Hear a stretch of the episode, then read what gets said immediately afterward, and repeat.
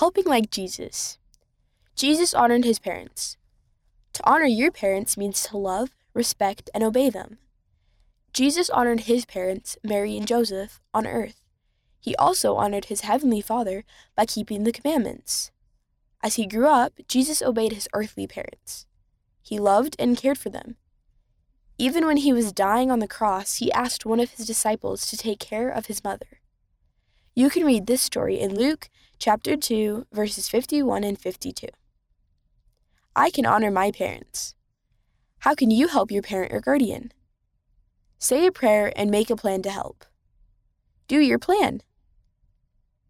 Cut out this card to remind you to keep helping like Jesus. I help keep my room tidy.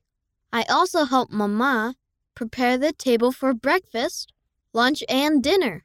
I help with the pets, pick up my toys, and watch my little brother.